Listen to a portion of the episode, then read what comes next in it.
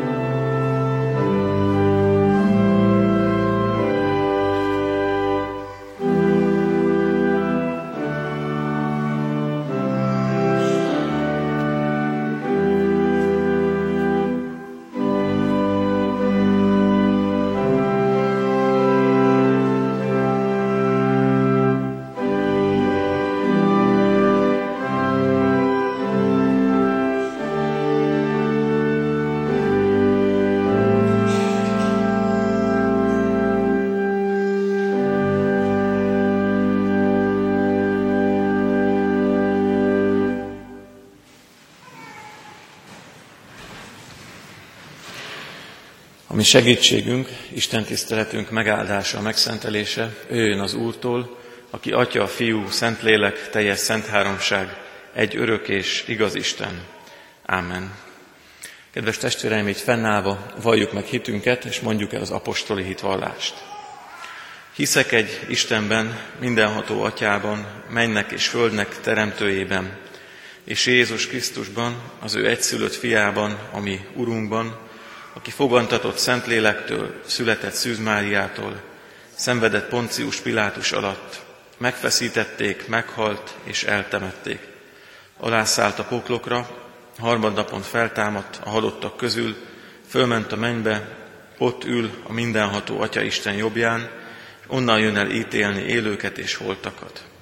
Hiszek Szentlélekben, hiszem az egyetemes anyaszentegyházat, a szentek közösségét, a bűnök bocsánatát, a test feltámadását és az örök életet. Ámen. Így fennállva imádkozzunk. Mennyei Atyánk, szerető Istenünk, az Úr Jézus Krisztusban, megváltónkban, a Szentlélek által. Téged dicsérünk és neked adunk hálát ezen a napfényes vasárnapi napom, mert Te jó vagy, Urunk, örökké tart a szereteted, mert lehajló, irgalmas és együttérző Istenünk vagy. Köszönjük neked, Urunk, hogy bár titokzatos vagy, mégis önmagadat bemutatod nekünk, mégis kitárod szívedet, lényedet. És most vasárnap is, ezen az Isten tiszteleten is, a Te igéd hallgatása által betekinthetünk titkaidba.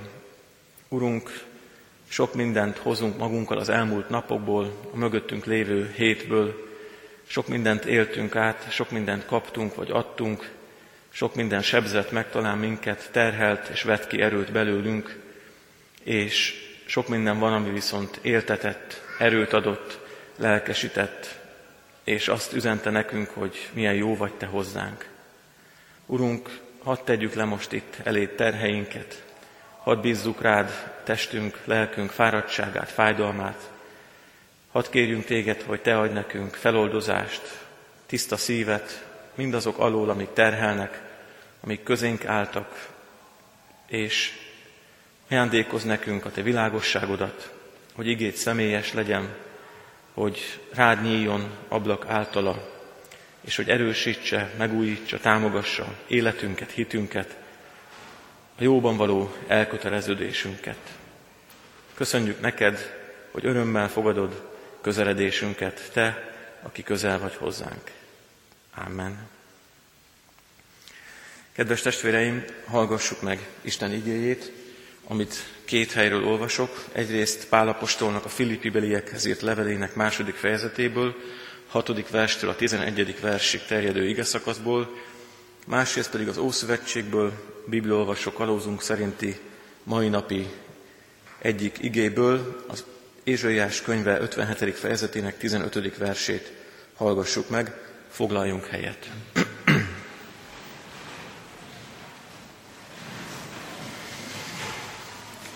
Az az indulat legyen bennetek, ami Krisztus Jézusban is megvolt. Mert ő Isten formájában lévén nem tekintette zsákmánynak, hogy egyenlő Istennel, hanem megüresítette önmagát, szolgai formát vett fel, emberekhez hasonlóvá lett, és magatartásában is embernek bizonyult.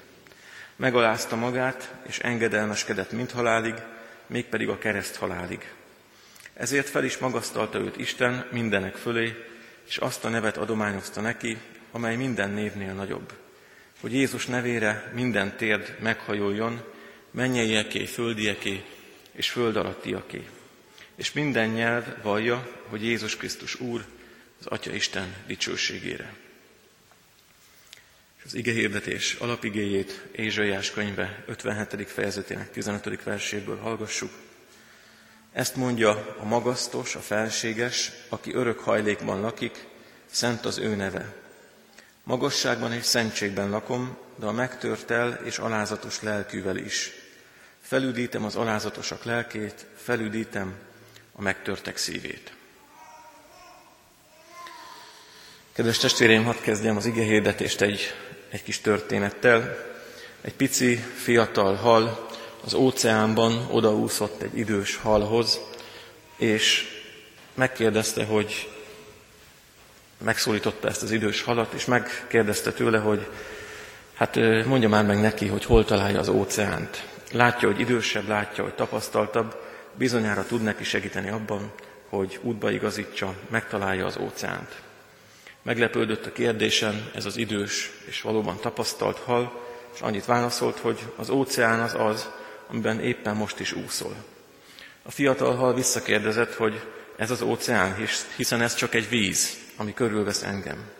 Amit én keresek, az az óceán, és elégedetlenül továbbált, és máshol folytatta ez a fiatal hal a keresést. Sok érdekesség van elrejtve ebbe a kis történetbe. Az első az az, hogy milyen eltérő képek és elképzelések élnek a halakban az óceánról. A fiatal olyannak látja, olyan képében az óceánról, hogy az valahol máshol van, valahol távol van, valami felismerhetetlen, segítség kell, hogy megtalálja az ember. A másik, az idős tapasztalt hal pedig úgy látja, hogy az itt van, közel van, éppen az, aminek, amiben élünk, mozgunk és vagyunk. Ha jól belegondolunk, akkor mindkettő igaz, ez is, az is, az óceán egyszerre. Miért mondom ezt? Azért, mert Ézsaiás próféta is valami nagyon hasonlót mond, csak az óceán az behelyettesíthető Istenre, a hal, aki keres, kérdez, az pedig ránk, kereső emberekre. Hol találjuk az Istent? Hol van az Isten? Hol van az Isten a megtörtségemben, és hogyan van jelen a megtörtségemben? Ézsaiás azt válaszolja, hogy Istenre ez a kettősség jellemző. Egyfelől magasságban és szentségben lako- lakozik, ugyanakkor ezzel egyidejűleg a megtörtel és az alázatos lelkűvel is. Sőt, az együtt lakozásban felüdíti az alázatosak és a megtörtek szívét. Isten egyszerre nagyon más, ugyanakkor mégis ismerős, egyszerre nagyon távoli, ugyanakkor mégis közeli, egyszerre olyan, aki végtelen, ugyanakkor a végesbe korlátozza magát az ő fiában, egyszerre olyan, aki testetlen, és aki mégis testet ölt. Ez a fajta kétpólusúság az egyszerre igaz, és nem is érdemes föloldani, hanem együtt szemlélni mind a kettőt Istenben. Istenről azt olvassuk, hogy nagyon közel van hozzánk, és az emberhez nagyon közel kerülhet, és nagyon közeli kapcsolatot alakíthat ki vele. Ha valaki nagyon szeretetteli, bizalmas kapcsolatba kerül Istennel, nagyon a maga oldalán tudja, nagyon régóta ismeri, nagyon mélyen ismeri, könnyen adódhat az a helyzet, hogy úgy érzi, már mindent tud róla, úgy érzi, hogy manipulálhatja, a saját céljaira, céljaira használhatja. Ilyenkor Isten mintha egy picit megmutatná az embernek, hogy te porszem vagy, és én hatalmas, én mindig több vagyok, és mindig más vagyok, mint amennyire te el tudsz aktuálisan képzelni engem. Mózes a pusztában legeltette a juhait, és egy égő csipkebokorban megjelent neki Isten, és mikor megkérte Istent, hogy mondja el a nevét, akkor Isten egy picit hátralépett, nem árult el, de annyit elmondott, hogy vagyok, aki vagyok. Aki itt most melletted van, akit te megtapasztalsz, ez a valaki leszek a jövőben is melletted. Nem árulom el a nevemet, nehogy visszaélj vele, nehogy azáltal birtokoljál engem, hiszen én bizonyos értelemben befogadhatatlan vagyok. Hasonlót jelent az, amikor olvassuk az Ószövetségben, hogy ne készítsetek Istenről faragott képet. És ez átvitt értelemben is igaz. Sokféle kép és elképzelés élhet bennünk Istenről, ami nagyon helyes. Ugyanakkor óv minket attól Isten, hogy ezek közül, a képek közül, bennünk lévő elképzelések közül bármelyik is megmerevedjen, úgyhogy azt gondoljuk, hogy ő csak ilyen és nem más. Ezzel szemben mindig nyitottnak kell lennünk arra, hogy újabb és újabb képeket találjunk, hasonlatokat, példázatokat, amelyen leírható számunkra Isten. Mindig jó, ha megújulunk a belső képeinkben. Jézus számára az Istenről a legkifejezőbb, az egyik legfontosabb kép, hasonlat az az volt, hogy Isten olyan, mint egy szerető apa, édesapa, akiben meg lehet bízni, akinek anyai tulajdonságai, vonásai is vannak. A ma embere, pláne akinek rossz apai vagy anyai kapcsolata van, akiben rossz apakép és anyakép él, talán nem tud mit kezdeni ezzel a hasonlattal. Neki a saját életében egy egészen más képet kell keresni, ami elmondja neki, hogy milyen is Isten. Egyszer valaki azt mondta nekem egy nagyon meglepő hasonlattal, hogy számomra az Istennel való kapcsolat olyan, mint mikor leülök a számítógépen képernyője elé, és ahogy bekapcsolom a gépet, és kapcsolatba kerülök a géppel, akkor egy világ tárul ki előttem, ami újabb és újabb kapukat nyit előttem, egy színes világ tárul fel előttem. Amikor Istennel kapcsolatba léptem, valami hasonlót éltek, élek meg és éltem meg, valami világ tárul ki előttem, ami újabb és újabb meglepetéseket tartogat. Ez egy modern kép, egy modern hasonlat, de megteheti az ember, hogy ilyeneket keres magának. Isten egyfelől végtelenül más, mint mi vagyunk, kiismerhetetlen, ugyanakkor mégis közel van, mégis sok mindennel körül tudjuk írni őt, és le tudjuk írni őt. Azt olvassuk ebben az igében, hogy ez a közeli Isten, ugyanakkor vannak helyzetek, amikor mégis nagyon távolinak tűnik, nagyon érthetetlen és nagyon titokzatos marad.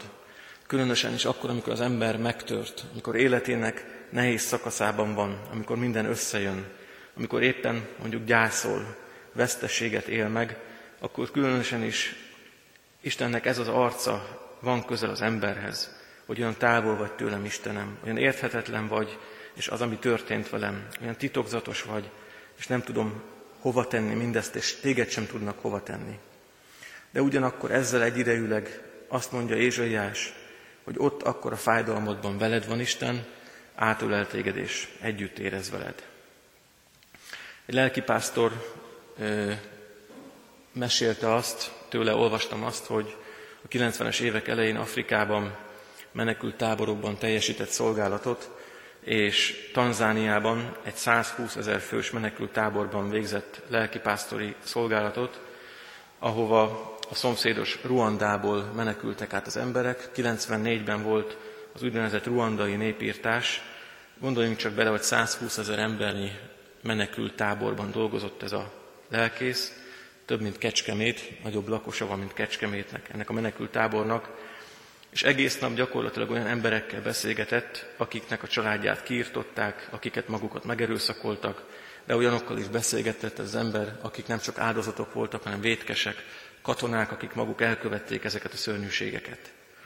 Esténként az a lelkész fáradtan, megviselten fölment a menekült tábor melletti dombokra, és egyetlen egy könyvet vitt magával mindig, egy német teológusnak, Jürgen Moltmannnak a Megfeszített Isten című könyvét, ahol arról olvasott napról napra, hogy a hatalmas, felfoghatatlan Isten Jézus Krisztus életében, szenvedésében, kereszthalálában a lehető legnagyobb végletekig az ember közelségébe jött, és a lehető legnagyobb mélységbe eljött az ember után, és vállalta a közösséget velünk ebben a szenvedésben és a mélységben. Ő, aki átélte a tehetetlenséget, az értelmetlen szenvedést ott a menekült táborokban, nagyon fontos és erőt adó volt neki látni, hogy az Isten ilyen, nem csak távoli, nem csak egészen más, hanem olyan, aki szenvedéseink szívéig hatol és közelségébe jön. Hadd térjek vissza egy picit ehhez a történethez. Azt látjuk, hogy az óceán az néha, sőt mindig egyszerű víz formájában öleli át a halakat. És Isten is olyan, hogy bár szent, mégis a profánban jön közel hozzánk, az egészen hétköznapi, mindennapi emberekben, dolgokban, történésekben jön közel hozzánk és ölel át minket. Nem máshol kell keresni Istent, hanem arra kell nyitottnak lennünk, hogy ő itt van, a Szent Isten álruhában, éppen hétköznapi dolgokon keresztül akar átölelni minket, és közösséget vállalni velünk megtörtségünkben. Lehet, hogy éppen abban, hogy olvasunk egy könyvet, és van abban egy mondat, ami megérint, olyan, mintha maga Isten szólna hozzánk általa. Hallgatunk egy zenét, nézünk egy filmet, valakivel beszélgetünk, valaki fölhív. Lehet, hogy ezekben a találkozásokban, ezekben az emberekben, ezekben a mindennapi eseményekben akar minket Isten átölelni, megvigasztalni. Akit távolinak gondolunk, ő a leghétköznapibb eseményekben jön közel és üdít fel hozzá, üdít fel bennünket.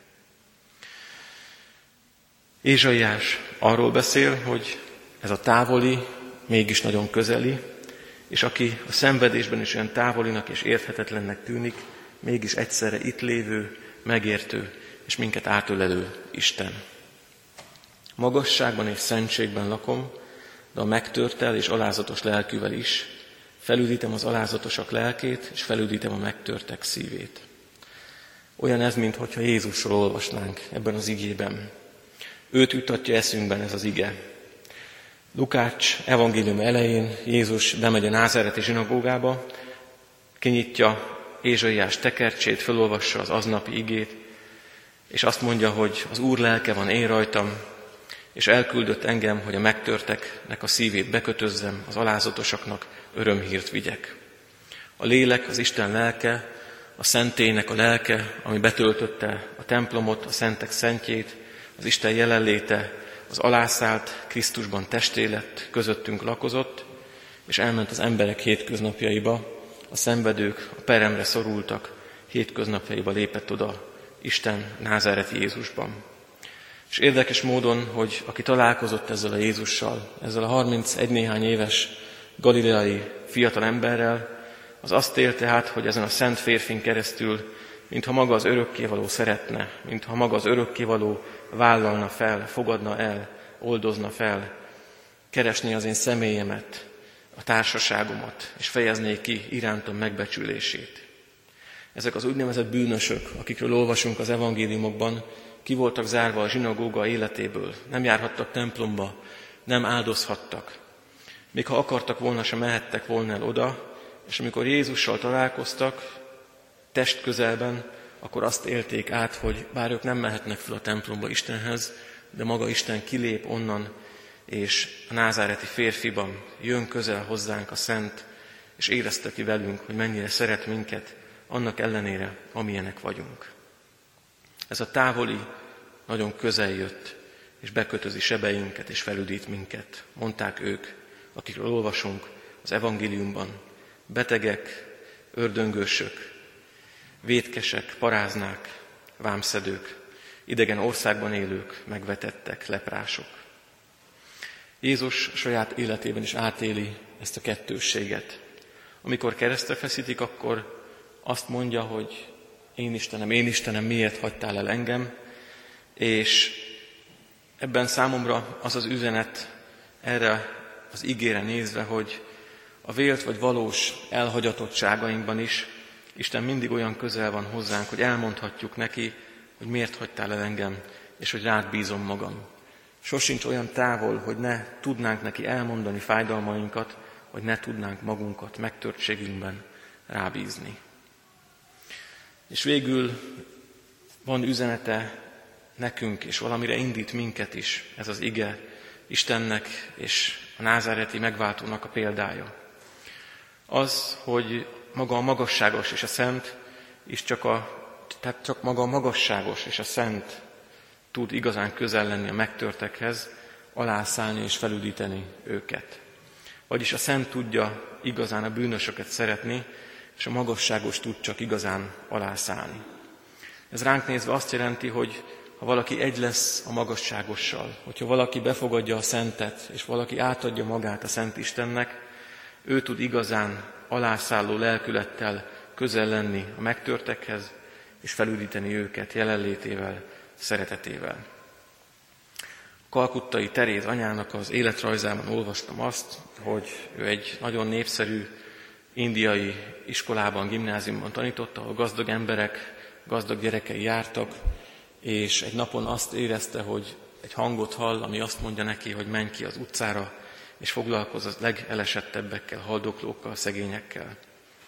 Nem ment könnyen neki az, hogy föladja ezt az általa nagyon szeretett, és bizonyos szempontból kényelmes állást, de elhatározta, hogy bármit is kér tőle Isten, ő átadja magát ennek az akaratnak, és megteszi. És mivel ezt meg tudta tenni, egyé vált a szenttel és az akaratával, át tudta adni magát ebben is az Istennek, ezért tudott ő maga is azonosulva a magasságossal alászállni, és a megtörtekhez vinni az Isten szeretetét, jóságát, és bekötözni a sebeiket a szószoros értelmében.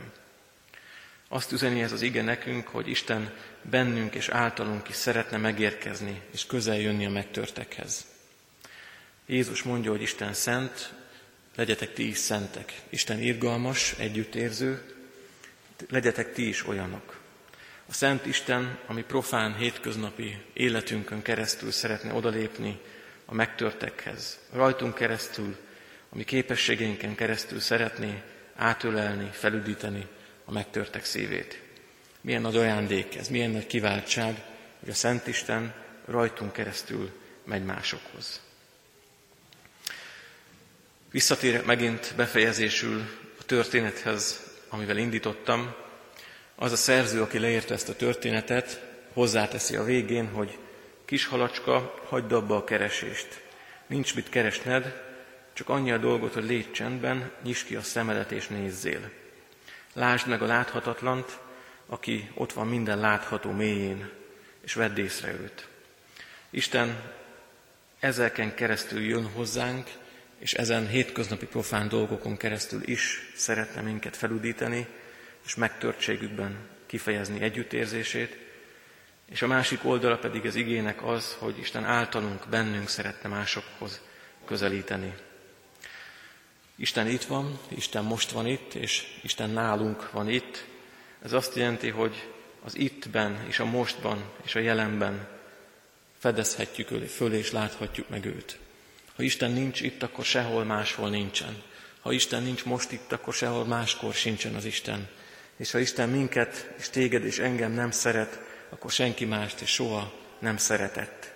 Tudom, hogy ez nagyon radikális, de ez ilyen radikálisan igaz, hogy itt és most, mindig az aktuális jelenben jön közel hozzánk abban, amiben vagyunk, és mi is abban, amiben vagyunk, nyílhatunk meg Isten előtt, hogy ő általunk tudjon másokhoz lépni. Magasságban és szentségben lakom, de a megtörtelés alázatos lelkűvel is. Felüdítem az alázatosok lelkét, felüdítem a megtörtek szívét. Ámen. Imádkozzunk.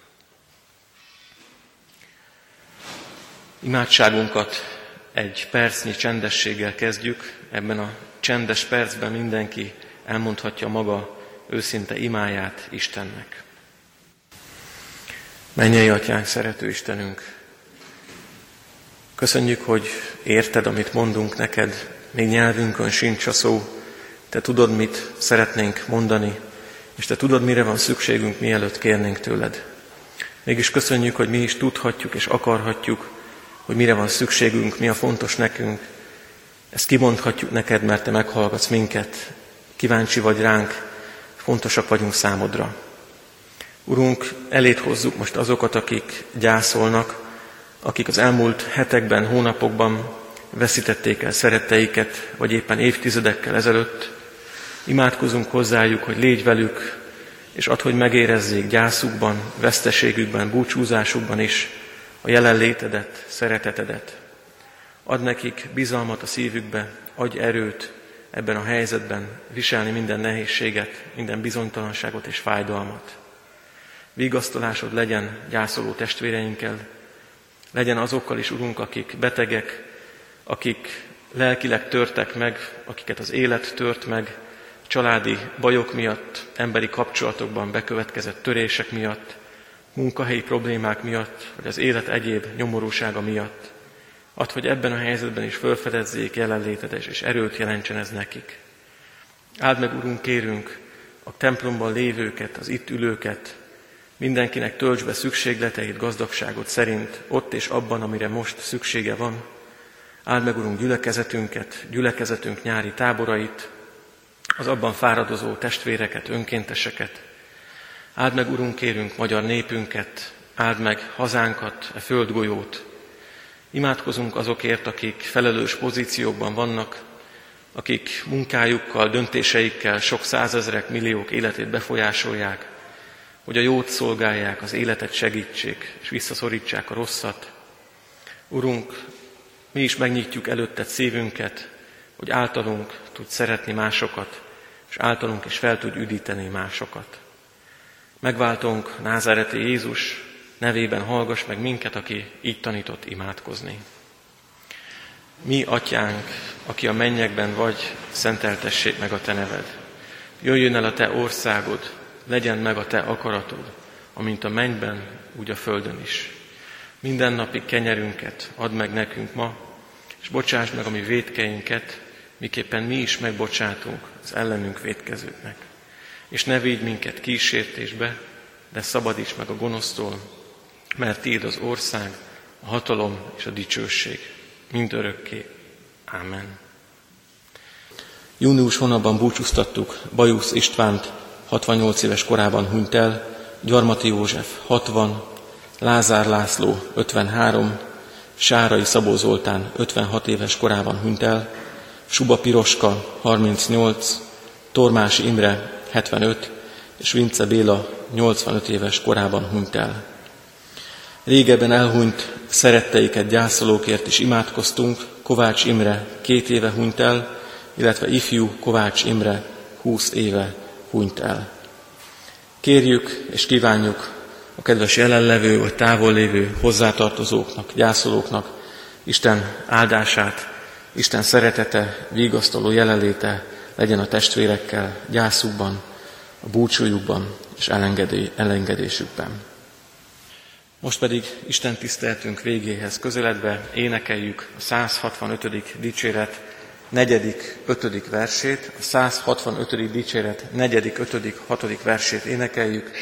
Általjás te mindent, rám ragyogni engedd, életadó áldott lelked.